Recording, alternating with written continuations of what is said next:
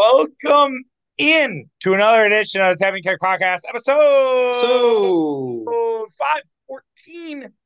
Mitch and Charlie here with you, back recovered from F A M P Fest. We're going to talk about the patience power rankings for Wisconsin sports. Uh, everybody needs to be patient. I will explain more later. We're also going to talk about if Aaron Jones is one of the smartest running backs in football, or maybe the only one that is smart.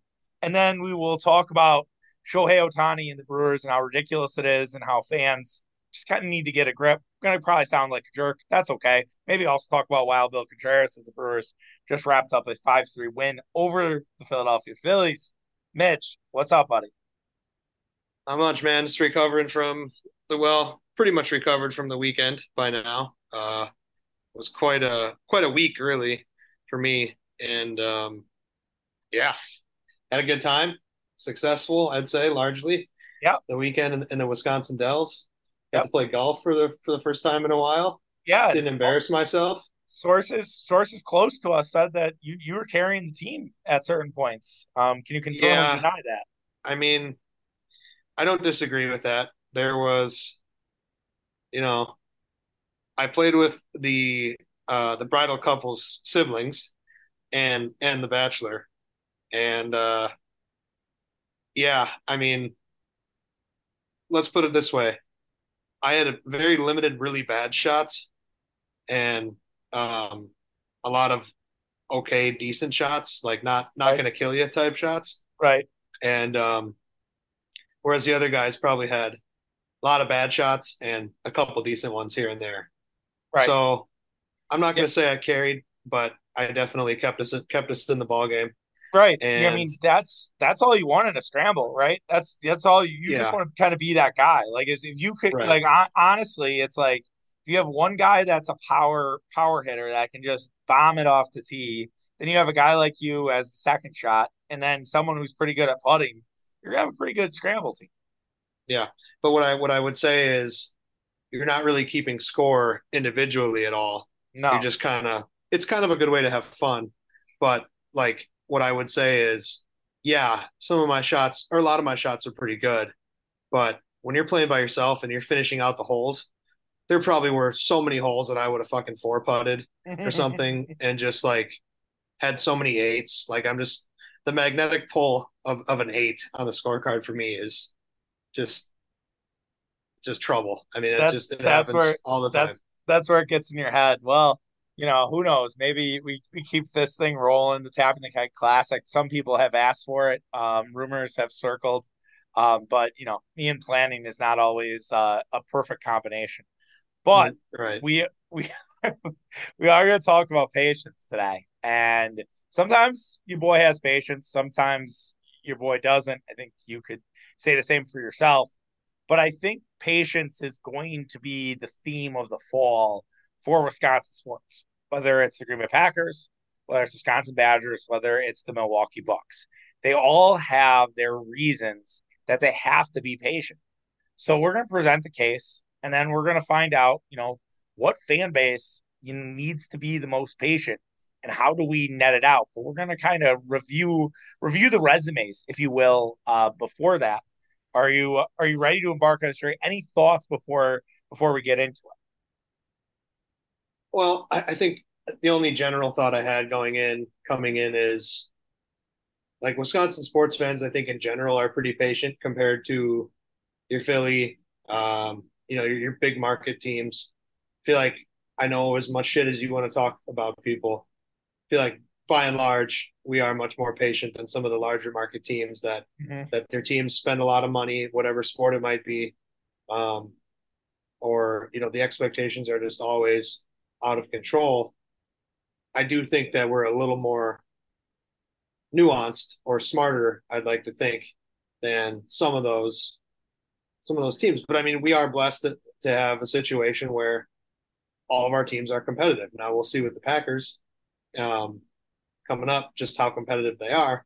But you know, the last ten years we've had a lot of success. Yeah. So maybe maybe um It's basically maybe we're, maybe it's basically we're creeping into a spot where it's championship maybe, expectations all the time. But well, and maybe it just bred patience, right? Maybe maybe we become more patient because we're not necessarily doom and gloom fans. Like, we don't necessarily, you know, are like, oh, woe is me, or like, think about Pittsburgh Pirates fans, right? Like, every year it seems like they start hot and then they're absolute trash by this time of year. Uh, you know, they mm-hmm. won today, but you get my point. And so it's like, oh, here we go again.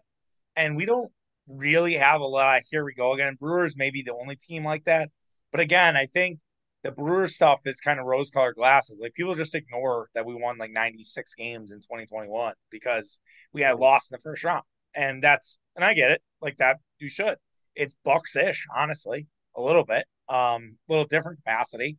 But still, it's, you know, you expect to be better when you do that well in the regular season. And you took the foot off your gas in the final two weeks, and who knows what, what that did to that team. And that'll be, I think, one of those things you look back, if especially if, you know, the Brewers never get to a World Series, or they don't, like that Chris Taylor catch, like those will be things you'll remember.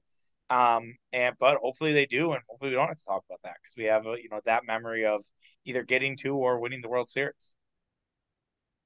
Yeah, well, you could also have a discussion about whether or not that year was the outlier compared to the oh, last yeah. five years. Oh, one hundred percent. But... one hundred percent. I mean, yeah, and as it continues on, that that could be the discussion. So we'll we'll just have to see. But let's let's get into it. Let's uh, let's go through it. So basically, I will start with the Green Bay Packers, because the Green Bay Packers are, you know, the the team, the headline of the fall. Whether it's Jordan Love, whether it's Aaron Rodgers, whether it's Brett Favre, they're always going to be the team that people look to first in the fall. I know you will look towards the Bucks at the latter part of fall, but still, most people are going to look at the Green Bay Packers. And in terms of why fans need to be patient, I think it it's pretty simple. It, they're a very young team.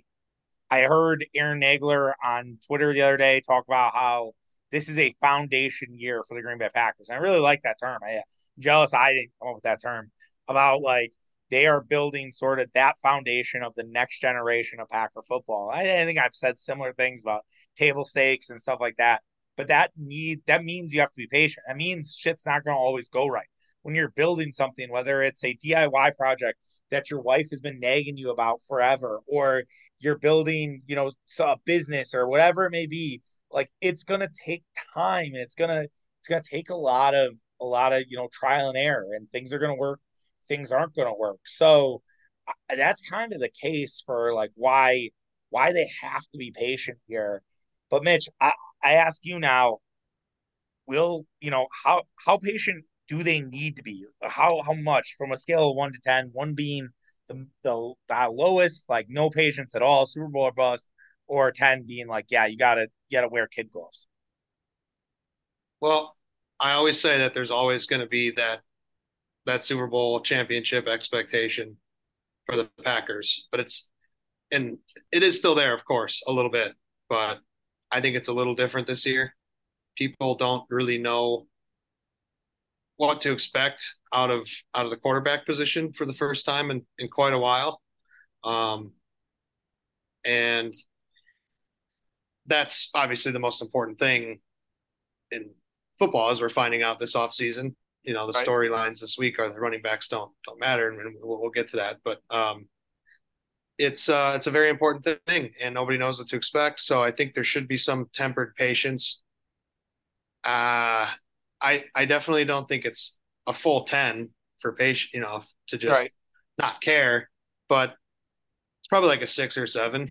I mean, it's it's it's you, you got to see it first, I think. Right. And I think the the team itself is pretty solid. Right. And I mean, there's there's no reason that Jordan Love can't come in and and be and be pretty good. Right. You know, I, I don't think it's going to be Patrick Mahomes day one, but right. it there. I mean, there's also no reason that, that he can't be just kind of average too, or or mm-hmm. you know, or bad, just or bad, and just and just missing a lot of stuff. But that doesn't mean he he couldn't become good. You right. know, he's he's he's played very little in in game action to this point, and now he's been thrown right in the deep end of the pool, and but not really, because he's he's had a couple years and yeah, and, I think, you know, to to learn, and we'll see. I think it helps that, you know, his teammates are behind him one hundred percent. Every interview that seems like Aaron Jones or Kenny Clark or anyone else does, they're always like, wow, we have Jordan's back. We want to run through a wall for Jordan Love. And, like, there is one hundred percent support. They're all working out together. I think there is a a camaraderie that's not just with a couple players. You know, Rodgers had his clique. I think it's everybody right now. Mm-hmm. I don't. I think it's very yeah. inclusive, and I do think that helps. Um, But as for the patience, I think you hit it on the head. Like, you can't assume that this is going to be immediately something that's that's going to be awesome. Now, could it be? Yeah, potentially. And I, I think to our last question about will they actually, will the fans actually listen? Will they be patient?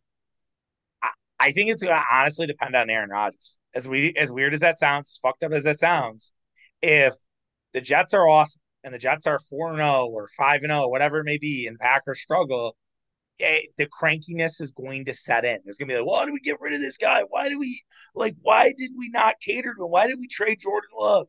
There will be so many of those takes, especially nationally. But nationally, unfortunately, poisons our brains.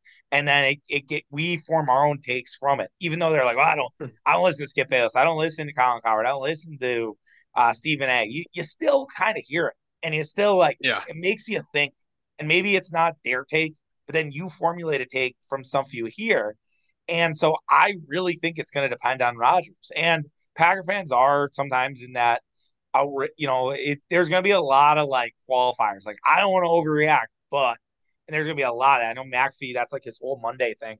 But that's that's similar. That's going to be probably Packer fans for, like, three or four weeks where it's, like, every week it's going to be like, I don't want to overreact, but – I don't want to overreact, but. But we'll see. I mean, if if they start off hot, the wheels are just going to go off the train and everyone's going to throw patience out the fucking window and be like, oh, man, we have a shot at the Super Bowl. And it'll be just silly season in early October. Well, that'll happen after week one. Yeah. I mean, if if uh, if it if everything goes like it should, and they're playing in Chicago, in Chicago, right? Week one. Yeah. In Chicago, week one. So if everything goes right in Chicago, um, and, you know, you could be lulled into a false sense of uh, bravado if, yeah. you know, Justin Fields does his ninety-nine yards passing and one hundred, you know, one hundred yards rushing, but yeah. the Bears only score ten points and the Packers, you know, have an electric week or something in week one, and it's three hundred yards and three touchdowns from Jordan Love. And it's, you know, Bears fans are sick. Yeah. And it's, uh, there's a that'd lot be pretty entertaining. I'm not going to oh, lie. Oh my God, Mitch. I mean, we've, t- we've talked offline about just some fantasies, few different situations, and try just to contain yourself. You try to keep yourself, you know, level-headed. But yeah, there are there's a world there where the Packers come in and run rump shot, and it's scary season for for Bears fans. I, for sure. I will also I will say this before we move to the Badgers. Um, Joe Barry has a one in terms of people's patience, and with an mm-hmm. early bye too, if it starts bad for Joe Barry, I. I don't know. I mean, I've said that I've said this like four fucking times. So maybe I he's just invincible and doesn't happen. But I have to think like he is given a five five game window, and if they need to make a move, they just cut it early and say fuck it. We don't we don't have any more patience for this. Yeah, I mean, but I will say that the, you know, while the fans are are very impatient, the organization is very patient. No, yeah, one hundred percent. They have they have been notorious, especially in the social media era, of just, you know, absorbing the constant criticism and backlash, whether it's Dom Capers, Ted Thompson, Mike McCarthy. I mean, the list goes on and on. Aaron Rodgers could probably be thrown in there too. Right. Um, it it's they just kind of stay the course, and for better or worse. And we'll see. I mean, they don't. I'm I'm still shocked they fired Mike Mike McCarthy midseason. I don't know if I ever will not be. But that's very out of character for the Packers. But um, who knows? I mean, I, I do I do agree that Barry is on thin ice, and you know he has you think enough to work with. The safeties, uh, we'll see. Yep. Um, but you know, everywhere else, cor- it's like su- some of the corners. I feel like yeah. the secondary has the most questions for sure. Oh, interesting. But, I I like the secondary beyond like the corners. I like like you have Jair, you have Rasul. Yeah, Keyshawn Nixon could okay, have well, could take a step back. Go ahead. What about Eric Stokes? Is he not? I mean, I don't know. I don't know what we're getting little, out of Eric. Eric Stokes, up. like Eric Stokes' leg, like he broke like two things. So I just, I don't know. Like, yeah, I, I've started to follow more Packers on Twitter. That's a weird thing that I started doing. Some of them, like I find Devondre Campbell actually funny. I didn't realize how much these shit talk fans on Twitter, and I was like, all right, I'll, I'll give you a follow. I'll see what you're about. And I think I followed Rasul Douglas too.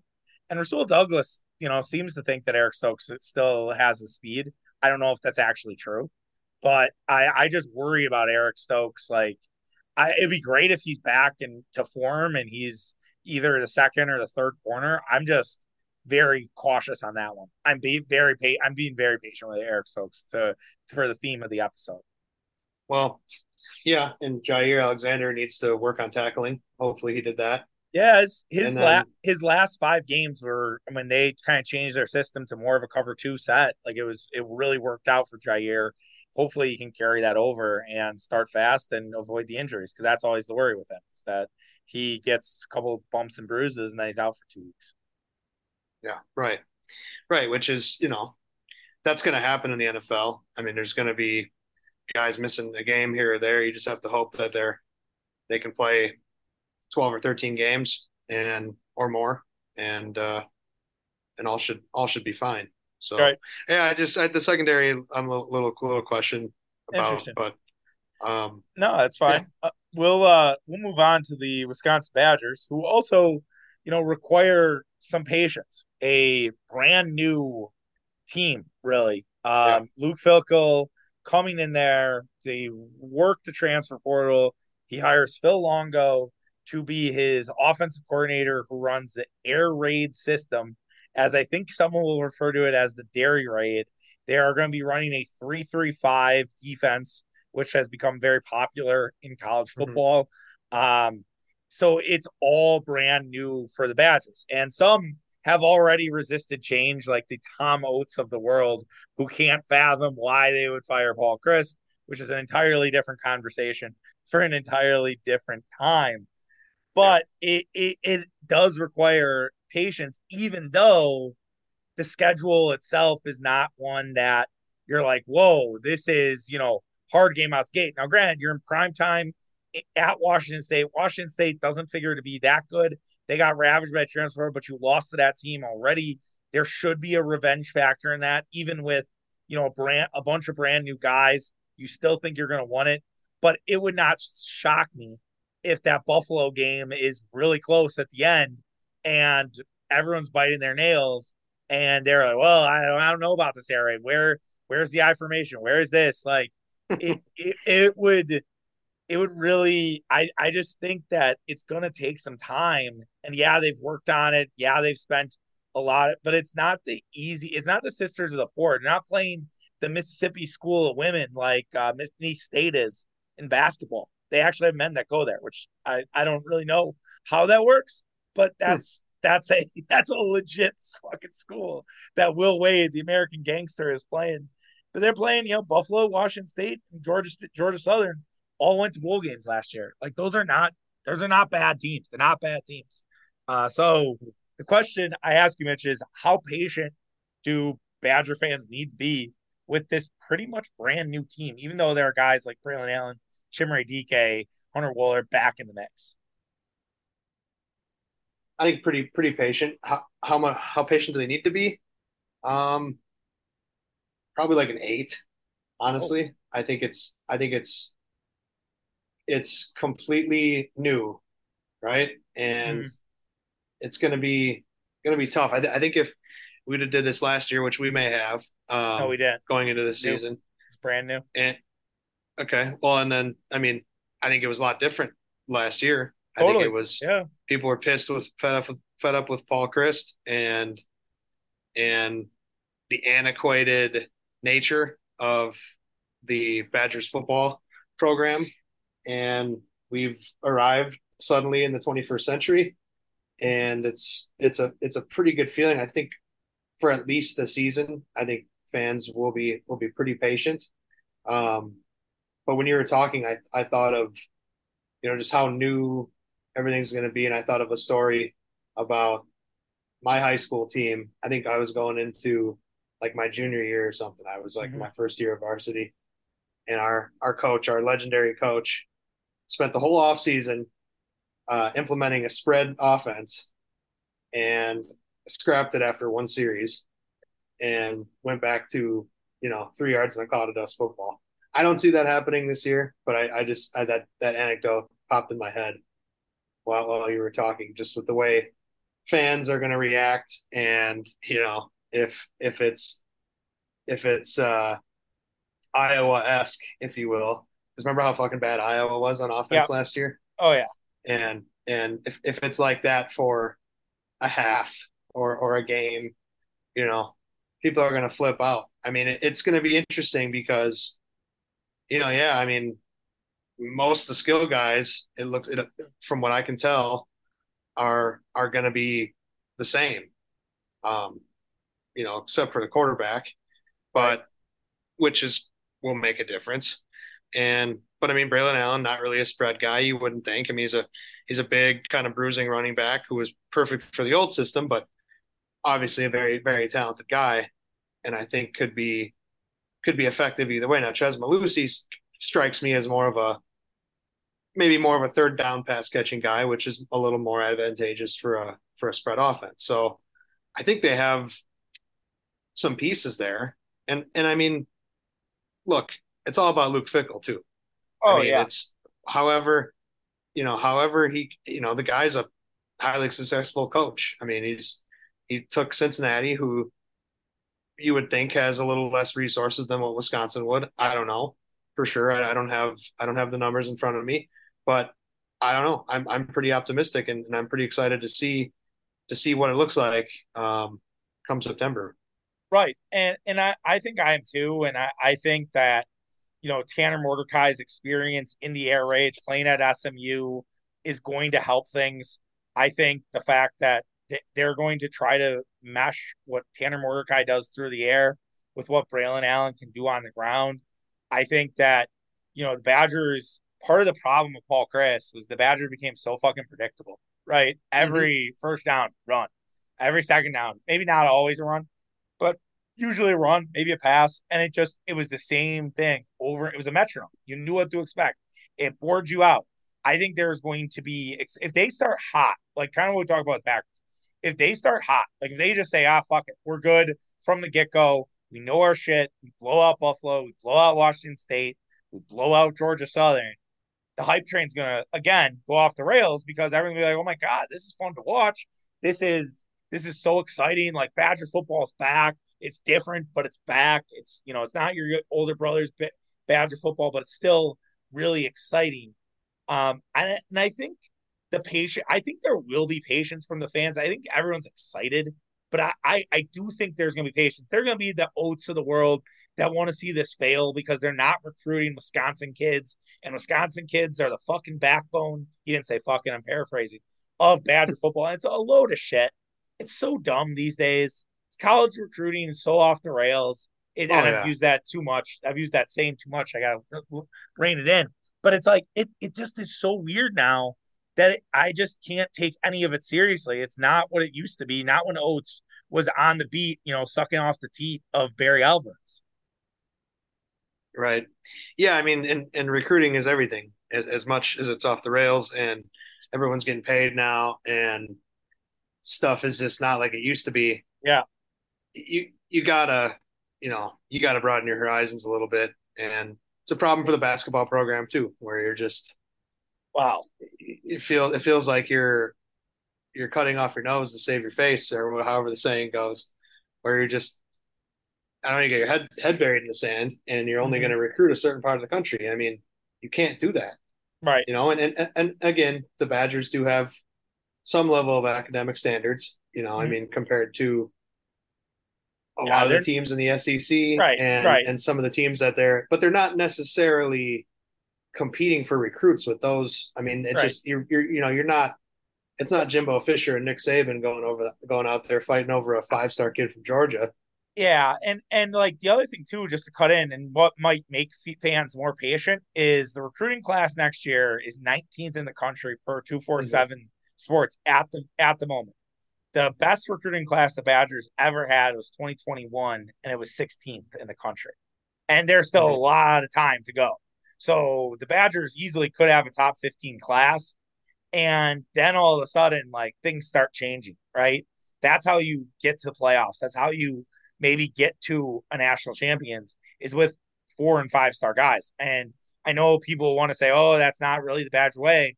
Well, I'm sorry. It, the data supports you kind of need four and five star guys. You need blue chip guys to make it to those games. But Elliott, who I, I really like, great college football follow.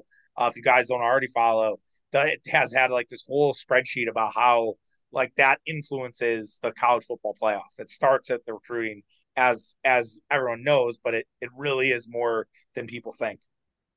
Yeah, it's it's everything, and yeah, and, and you have to play. You have to play a, a, you know, you have to you have to get in the twenty-first century with recruiting and on the field. I mean, it's just yeah.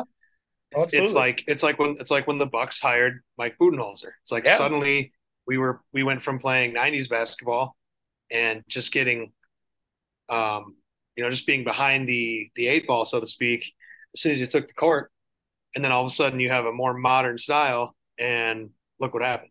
Yeah, absolutely. Speaking of the Bucks, it's a little early to talk about the Bucks. We still maybe not, don't have the entire roster. Moves could still happen, but for the sake of the game, to bring in the Bucks for you, uh, why do why do people need to be patient with, with the Bucks this season as the roster stands today?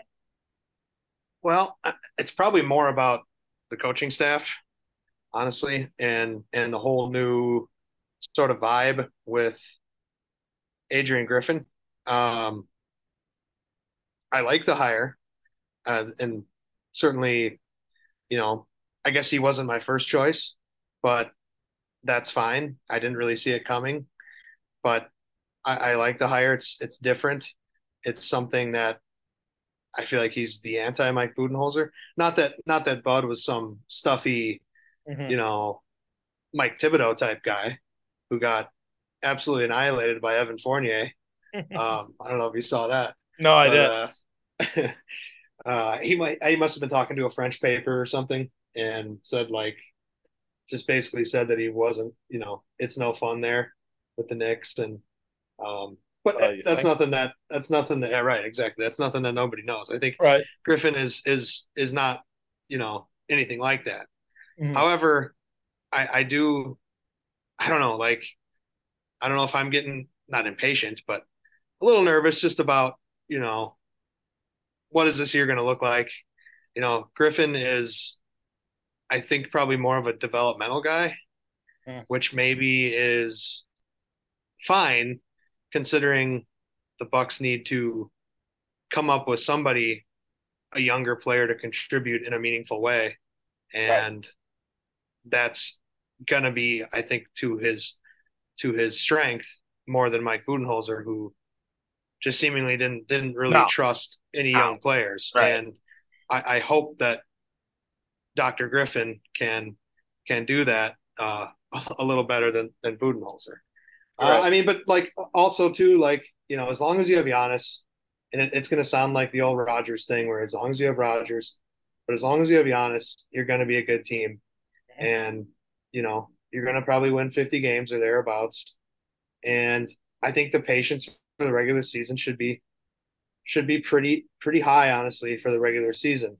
Um, At least, at least, at least till Christmas. First, right. The first several games, I guess, you know, there's going to be some feeling out. We have, you know, really nothing to go off of yet. Except no schedule. Yeah. We don't, that's, that's why it's, we're doing this a little early, right? Like we're, it's just for fun. And, well, I just meant like in terms of like, we don't need, you know, we're not even to training camp or anything no, like that. Um, no. Or like even close to it. So it's hard to like, no.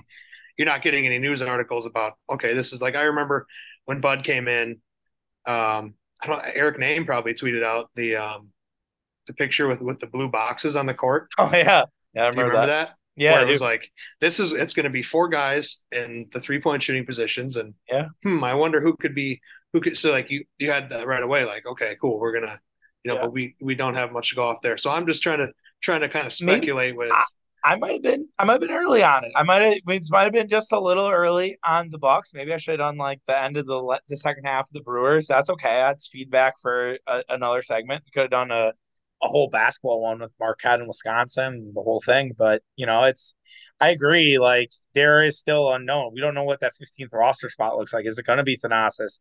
Are they going to make a deal? Are they do they want to make a deal for a point guard?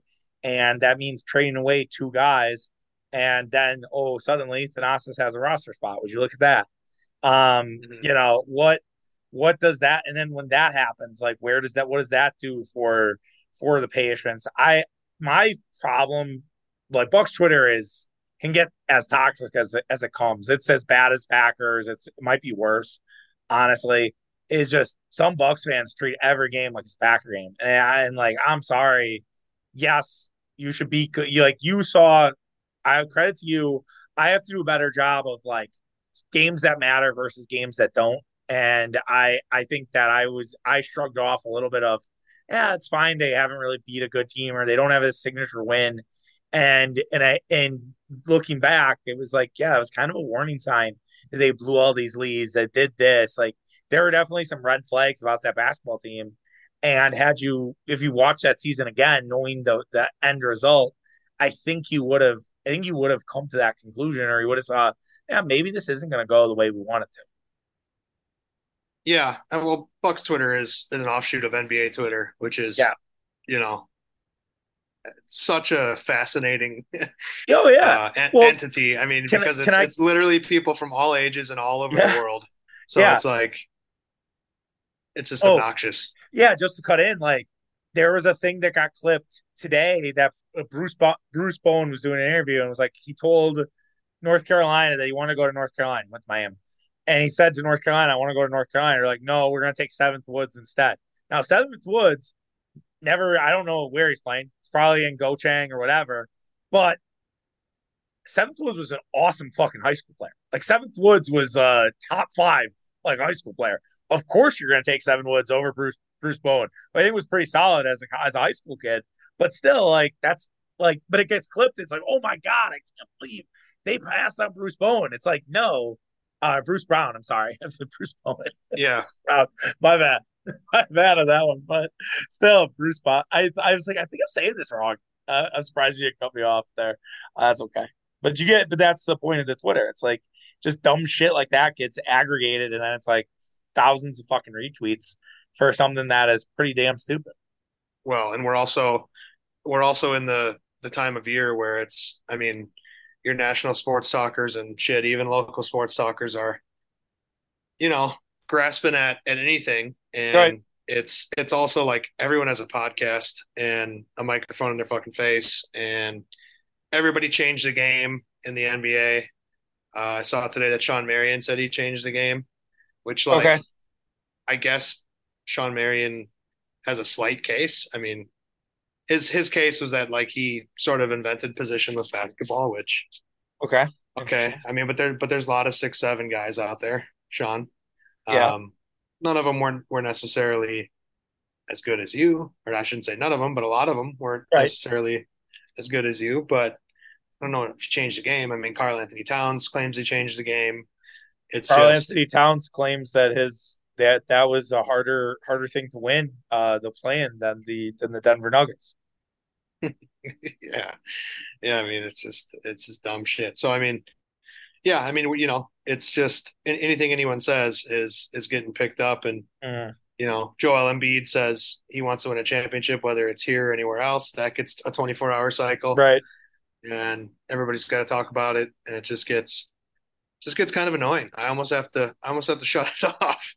Right, uh, because it's just it's just uh, just that time of year where yeah, no, it's it's you're definitely not really is. gonna you're, you're in the dog days of, of baseball, but um, you know, for whatever reason that doesn't unless you're Shohei Ohtani, that's the only national topic. Yeah, yeah, uh, that's... because it's we gotta we gotta manufacture we gotta figure out where he's going. Wow, he probably won't get traded at all. Hey, so. let's let's go in let's go into it. Let's do a Shohei. I know he said he was gonna be third, but since you brought it up, like let's let's get into it. Um, you it. know, and I I think. To wrap up our patience power rankings, I think it's, as you said, you ba- I'll agree. I'll go Badgers, Packers, Bucks. I think that sounds right. I think that sounds right to me. You you rely on the college kids might take them yeah. a little longer than those pro pro athletes. Well, and I think I think the Bucks are the most ready to win a championship totally. like tomorrow. So. Uh, oh yeah, out of those three, one hundred percent, no question about it. But right. speaking of Shohei Ohtani, and we talk about how national media stuff infects our brains, and we we start thinking about it in our lens. The Shohei Ohtani trade market is a perfect example of this. The Angels were, quote unquote, listening to offers for Shohei Ohtani. Now everyone knows the deadline, you get a better package because it's just, it's like a desperation. You're desperate, mm-hmm. desperate for this guy. And then it seeped into some Brewers fans' brains that Shohei could be a Brewer and that you trade Jackson Trio and you trade Mizorowski and you trade Tyler Black and you just trade an absolute fucking haul for two and a half months of Shohei Ohtani. While it would be awesome, while it would be an incredible thing, it is absolutely ludicrous. And I don't know why people are setting themselves up for failure. I have zero idea. I don't know if it's just they these are kids that are bored, college kids that are bored because they're not doing much in the summertime, if it's just like just trolling on Twitter and, and Instagram. But it is just such a ridiculous thing to even think about for a myriad of reasons. And I don't know, maybe I'm the old guy. Maybe this is, it's just me being, being old and cranky and being like, you know, come on, let's be realistic here. So I guess why would it, why is it ridiculous? I'm not, I'm not saying, I'm just playing devil's sure. advocate. I want to uh, do this. I, I think it's real. It's, well, first of all, I think it's unreal. It's, it's, you know, ridiculous in the sense that you, you've traded away your farm system that you just spent the last few years building up. You're, you have a clear path to being good for the next multiple years on end. Now, could some of those guys get moved for better talent that could win you or could get you closer to a World Series, a la the Zach Greinke trade, a la the Sean Markham trade? C C. What's that? This would be a C C Sabathia type of deal. I mean, but that was that deal, though. I mean, the deals were different then. You trade away Matt Laporta and what ended up being Michael Brantley. Now, Michael Brantley ended up being good, but that was only because the Brewers made the playoffs. They traded Michael Brantley in that deal, and that was two guys. You're not trading two guys for Shohei. There's no way. There's no way that it would be Trio yeah. and Mizorowski for Shohei. And even then, I, I, I guess my the other part of it is, yes, it would bring the Brewers much closer to a World Series. The Brewers would get talked about. The national media would be all over them. Ticket sales would go through the fucking roof. But Shohei and Mike Trout together have not been able to bring the Angels any success. And one player typically does not tip the scales in baseball. Mm-hmm. And I think that's the reason. I yeah. think if this was basketball and you're really close and you you have a bunch of picks, fucking go for it. Like, total hypothetical, Mitch, I, de- I do not want to think of it this way. But let's just say Giannis wants out. And the Oklahoma City Thunder are playing great. I think Oklahoma City Thunder are going to be really good as a sidebar. And Thunder have all these picks. And they're like, fuck it. We're going to give all these picks, Jalen Williams, Chet, maybe not Chet Homer, but Jalen Williams and something else for Giannis. And we're just going to go. And, you know, maybe the Bucks do it. Maybe the Bucks don't. Probably not. But you, you get my point of, like, it. I think basketball tips the scales with one guy. I just don't know if baseball does. Yeah. Well, it'd be one thing if the Brewers were a little better this year. I mean, they, I mean, Mitch, they're ten I, games. I think they're ten games over, man. Like, they're right. I, it, whoop-de-doo. Good. I mean, like, if if. They're a wild card team. They're they're a wild card team, even if like they they weren't the N L Central leader. Sorry, continue. I'm just saying, like, they're probably not a World Series contender. So if if they were, I'd be a little more into it. But I do agree that it's it'd be a lot to give up for two months of, and you know, you don't want to wish injuries on people, but the guy, and, and this could go for any the, the next team that gives the guy six hundred million, like, mm. you know, he's always a game away from being not being a pitcher anymore. Or, you know, and then you have this guy who's making fifty-five, sixty million dollars a year for the next ten years. um, you know, as a power hitter, which is fine, but um, I don't doubt that he could adjust. So it, yeah, I mean, it's, it, it would be a ton to give up. I, I haven't even really looked into what types of packages they'd be, they'd be getting. I, I like to think they wouldn't be including Trio in, in any of those. Probably not. Like it'd be any, anybody but him. Um, if he is what, what, what he's advertised as, you know, I mean, and I, I think that the organization likes the guy, but that doesn't really mean anything if, if the deal's on the table. I just, yeah, it's, it, it's a bites at the apple type of a type of an organization. They are not about to, I don't think they're about to swing for the fences when they're ten games above five hundred. I mean, yeah. Yeah. And, and you're, and you kind of mentioned the World Series contender. It, It does feel like in the National League, and I'll talk a lot more about this on Thursday's pod, and we can talk a little bit here now, but because they're playing them, but it's, you know, it's Atlanta and everybody else in the National League right now. It's, you know, who's playing for second. Now they have lost five straight games. They lost again tonight to the Arizona Diamondbacks. Um, it, but that's going to happen. I still don't like, I still think that Atlanta is a very good team. I think the Dodgers are good. I just, their bullpen and their starting pitching scares me. In terms of just they they don't look like they're ready to, you know, make that push forward in the sense that Atlanta is. And I very impressed with them. And it's kind of a hang on for dear life weekend. You know, the next two weekends is going to just probably pull, pull a lot of hair out. You just got to play mistake-free baseball. And that's that's really hard to do against a good team like Atlanta. I really wonder if any of these teams would actually go for Shohei. Um, the Braves would I, be I, kind I, of an obvious. The Braves would be the one where you'd be like, oh, okay, and and apparently right. Moreno won't trade him to the Dodgers, which makes sense. That he's yes, like, you know, that's part like, of it. And I don't. I also don't think the Angels can sell if they traded him to Seattle, right? Like Seattle's wanting him. They they they have a lot of prospects, but how do you trade him to a divisional rival? Like if he's going to go to Seattle in the offseason, so be it, right? You got to live with that. I mean, remember. Way back when, when Prince was a free agent, there was a lot of talk that Prince was going to go be a Cub. That was a real conversation that was being had at that time. Yeah. Didn't happen, thankfully. Um, but it, it, um, you know, it, it, that's where Ohtani wants to play. That's where he wants to play. And a lot of people believe he's going to stay out west because his wife still lives in Japan, so he can kind of travel. And and that seems to seems to be what would happen. But we'll well, we'll sort of have to we'll have to see. I wonder about Arizona just because they have such a full cupboard of prospects. Oh yeah, that's another. Like, interesting would idea. would they would would they uh, ditch a couple of them even if it's just for a rental? I mean, maybe.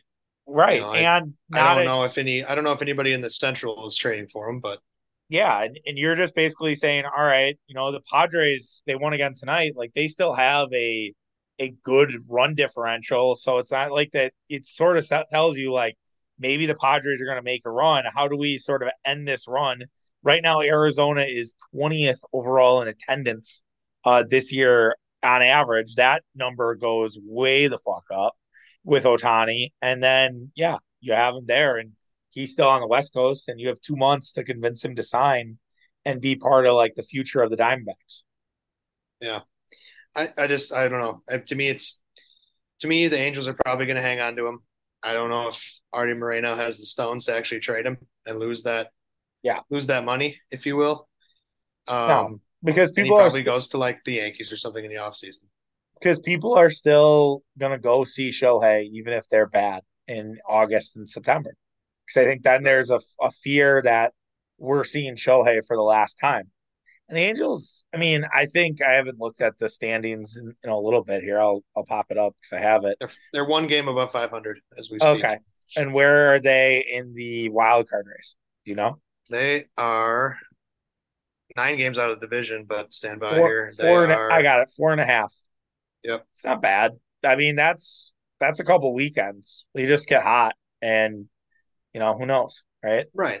And that's the thing with baseball is like, baseball is so stupid. It it can it can change in, in like two week segments. I mean, it's like yeah, you know, Brewers have had a had a pretty good like two week two three. Well, it's been like a month now. They've been they've been playing playing better, mm-hmm. winning winning most of their series, not winning like ten in a row or anything like that, but basically just playing, you know, probably six hundred ball the last, and mm-hmm. eh, maybe not six hundred, but no, just I mean, about there. Yeah. So.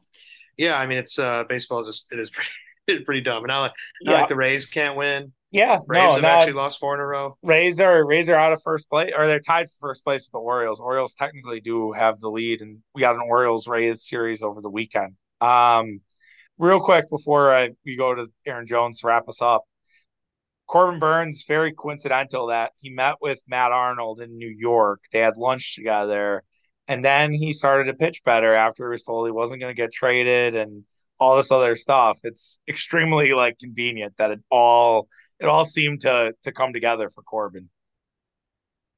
Yeah. So what you're getting at is he I don't was know. sabotaging I, I, the season. And not, and then... not not like sabotaging, but like he I don't think he was listening to anybody. I think he was just I don't know what like I, I have no idea. I, I I really don't. Like I don't think he I don't want to go as far to say he was like Roger Clemens in it his last year in Boston, where Clemens was Like, it seemed like he was honestly sabotaging things. I don't think it's that bad, but I, I think he was just not listening to anybody. I think the pitching coaches were telling him, like, hey, get, don't, like, don't throw your cutter on two don't, strikes. Yeah, exactly. Don't, don't throw your, I was going to say, don't throw your cutter every pitch. Well, yeah, it's, I mean, yeah, you're right. So we'll see. I mean, he, it'll be a tough matchup today against Taiwan Walker, which most of you will probably have already watched while. while you're listening, but if you're listening early and you're at home today, elite, elite work from home day with the Brewers at eleven fifteen and the Open Championship, or as the casuals would say, British Open. Yeah, and that's not – why is that so so early? Because it's seven hours ahead, Bubs. Oh, the Brewers golf, are so, – No, are the, Brew- they're, golf, they're starting at seven o'clock at night in Scotland. No, they're start the tea times. They start at like six a.m. The tea times. If you really want to be a sicko, you you can you can start at like twelve thirty. It goes through the night. When I didn't used to have a right. job, I would just watch British Open till oh, like three o'clock I in the see. morning. Yeah, you're watching I'm, the end the end of it. I see. Yeah, yeah, yeah. It'll go till like two o'clock or something like that. Three o'clock. Golf yeah. takes a while, man. Like it's you know you know you're you're out on the you're swinging it on Friday. But anyways, uh, moving on to Aaron Jones. So Aaron Jones, I think, is the only smart running back um, that's out there. Like Aaron Jones took a pay cut this this offseason. Aaron Jones, I don't think has got himself kind of in the mud of this running back conversation where all the running backs are pissed. And finally, the running backs have figured out that nobody really, really wants us here anymore, which it, it is a bummer, I'm sure, for these guys. I, I really... I, I'm sure it is in, in that sense, but I, I do think that I don't know if anyone's going to help them. And I think at this point, you just have to, you just have to sort of figure out, figure out your way around it. Right. And you have to do different things. And looking at like Jones's career earnings, he's not struggling. He's not struggling for cash. Like he, he's done pretty well for himself from a career earnings perspective that he doesn't, He doesn't need to necessarily worry about his contract. And I don't know if more people are going to stick to Jones model. And really it's Drew Rosenhaus who's his agent, which is surprising, but you know, maybe it's something that more agents need to stop gassing up their running backs and just be like, hey, look, this is the sign of the times and you got to stop. You kind of just have to get with it or get lost. It's kind of in a way adjacent to when the small ball small ball stuff started happening in the N B A and centers were obsolete. Yeah, well, just at the end of the day, the it's not necessarily the individuals. It's more the organizational philosophies of you just can't pay your running back a lot of money. And no. it's, there, there's a, a pretty rigid salary cap. Um, really, N F L contracts in general are kind of fascinating, which oh, is yeah. probably what, what allows for the leeway of holdouts and stuff like that, where, you know, it's not guaranteed money a lot of times. And although it does seem like the guarantees are, are becoming more and more of a thing in the N F L. Yeah, yeah they're um, growing for and, sure. And which is interesting, but um, which, so there, there allows, I think, some disloyalty on both sides where like, you know, okay, this money isn't guaranteed. Then, you know, I'm, I'm not going to show up or, you know, whatever. As opposed to like the N B A or baseball where like every dollar is guaranteed yep. and everybody's pretty happy for the most part. They're all getting their money. and they can force their way around, which is that's sort of the N F L's version is these guys can can hold out. So I don't know. It, it, it's it's just yeah. So organizationally, these G Ms and stuff, they're just they're not going to. But I mean, there are some guys that make a lot of money. I mean, yeah, Nick Chubb is makes a lot of Christian McCaffrey makes a lot yep. of money, and he's hurt all the fucking time. Right. And I mean, Alvin Kamara didn't have a very good year last year. So I don't hear him complaining too much. No. I don't know. Like with Saquon, it's like, dude is what, one year off a torn A C L. Yeah. You know, he had, he, he had a good year coming back. And I do think he's pretty important to the Giants, but I don't know, like you can get by. And like the whole, the whole, um, did you hear about the group chat thing or something oh, with yeah, the N F L yeah, running yeah, backs yeah, and they're all yeah. going to, they're mm-hmm. all going to uh, sit out or whatever. And it's like, the reality is like, there's thirty other dudes out there off the street that are going to come take that job. Well, yeah. And, what and hap- prob- yeah. Probably, probably be fine. Yeah. What happens when like, and I don't think Aaron Jones would do this, but like, what happens if it's just A J Dillon and Tyler Goodson, who I, I kind of like uh, the kid from Iowa that the Packers drafted, like what happens if Tyler Goodson tears it up? And guess what? Guess who Tyler Goodson and you watch him kind of remind will remind you of a little bit of Aaron Jones, and that's yeah, on purpose. Smaller guy, right? That's on purpose. And but to go back to like Jones and kind of way he manages his money, and I again I don't know how much you know. Obviously, he's saved, invested, whatever. He's only made five million in salary in six years, five point seven. But he had a thirteen point one signing bonus. five hundred seventy-six thousand dollars roster bonus, another five hundred thousand dollars for a workout bonus, three point eight million dollars for a restructure bonus, one hundred fifty thousand dollars incentive in twenty twenty. So he's made twenty-four million dollars as a running back in six seasons, which that's, if you, you're doing the math, Mitch, that's pretty fucking good. And yeah. I think that's the thing that running backs need to think about is like, how are we structuring our contracts so that we're getting paid in other ways? Can we do some more like sponsorship sh- stuff? Can we work with whatever city you're in, their their local bank, and do a deal with them? And you know, you start you know bringing the Brian Lammies of the world, where you're doing marketing for you know you're doing more marketing for yourself and making yourself oodles upon oodles of just sponsorship dollars that is not team money, and you just got to do that shit. Because running backs are still seen in high regard. People are still getting Aaron Jones jerseys. People are still getting Saquon jerseys. People are getting Derrick Henry jerseys. So you're going to be a oh. major face in the in the like world or like in your local world if you just if you buck it up and just you know spend an off day doing some shit. It's all about making as much money as you possibly can while you can. I understand right. that, but I guess my thought is just maybe come down a little bit on what you want. Uh, if you're a running back, yeah. what you think you're worth. I mean, I don't really know how negotiations negotiations work. I'm just a guy who's sitting on the couch right now, but I'm sure it starts somewhere like Saquon Barkley, for example, goes to the Giants organization and says, well, I had a better year than this guy, Alvin Kamara, who's making sixteen million dollars. So he probably wants more than him annually. And, you know, the reality is it's like, he's what, a couple of years older than Kamara? Maybe not. Maybe they're about the same. Maybe uh, I'm completely wrong. Nah, it's fine. But keep going.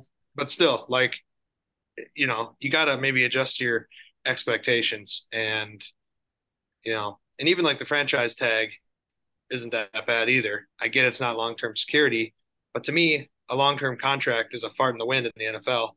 I mean, it's like all these contracts have voids after two years. Yeah. So, oh, yeah. Yeah. You I mean, get out of them. It's, which again is why you want to make as much money as possible.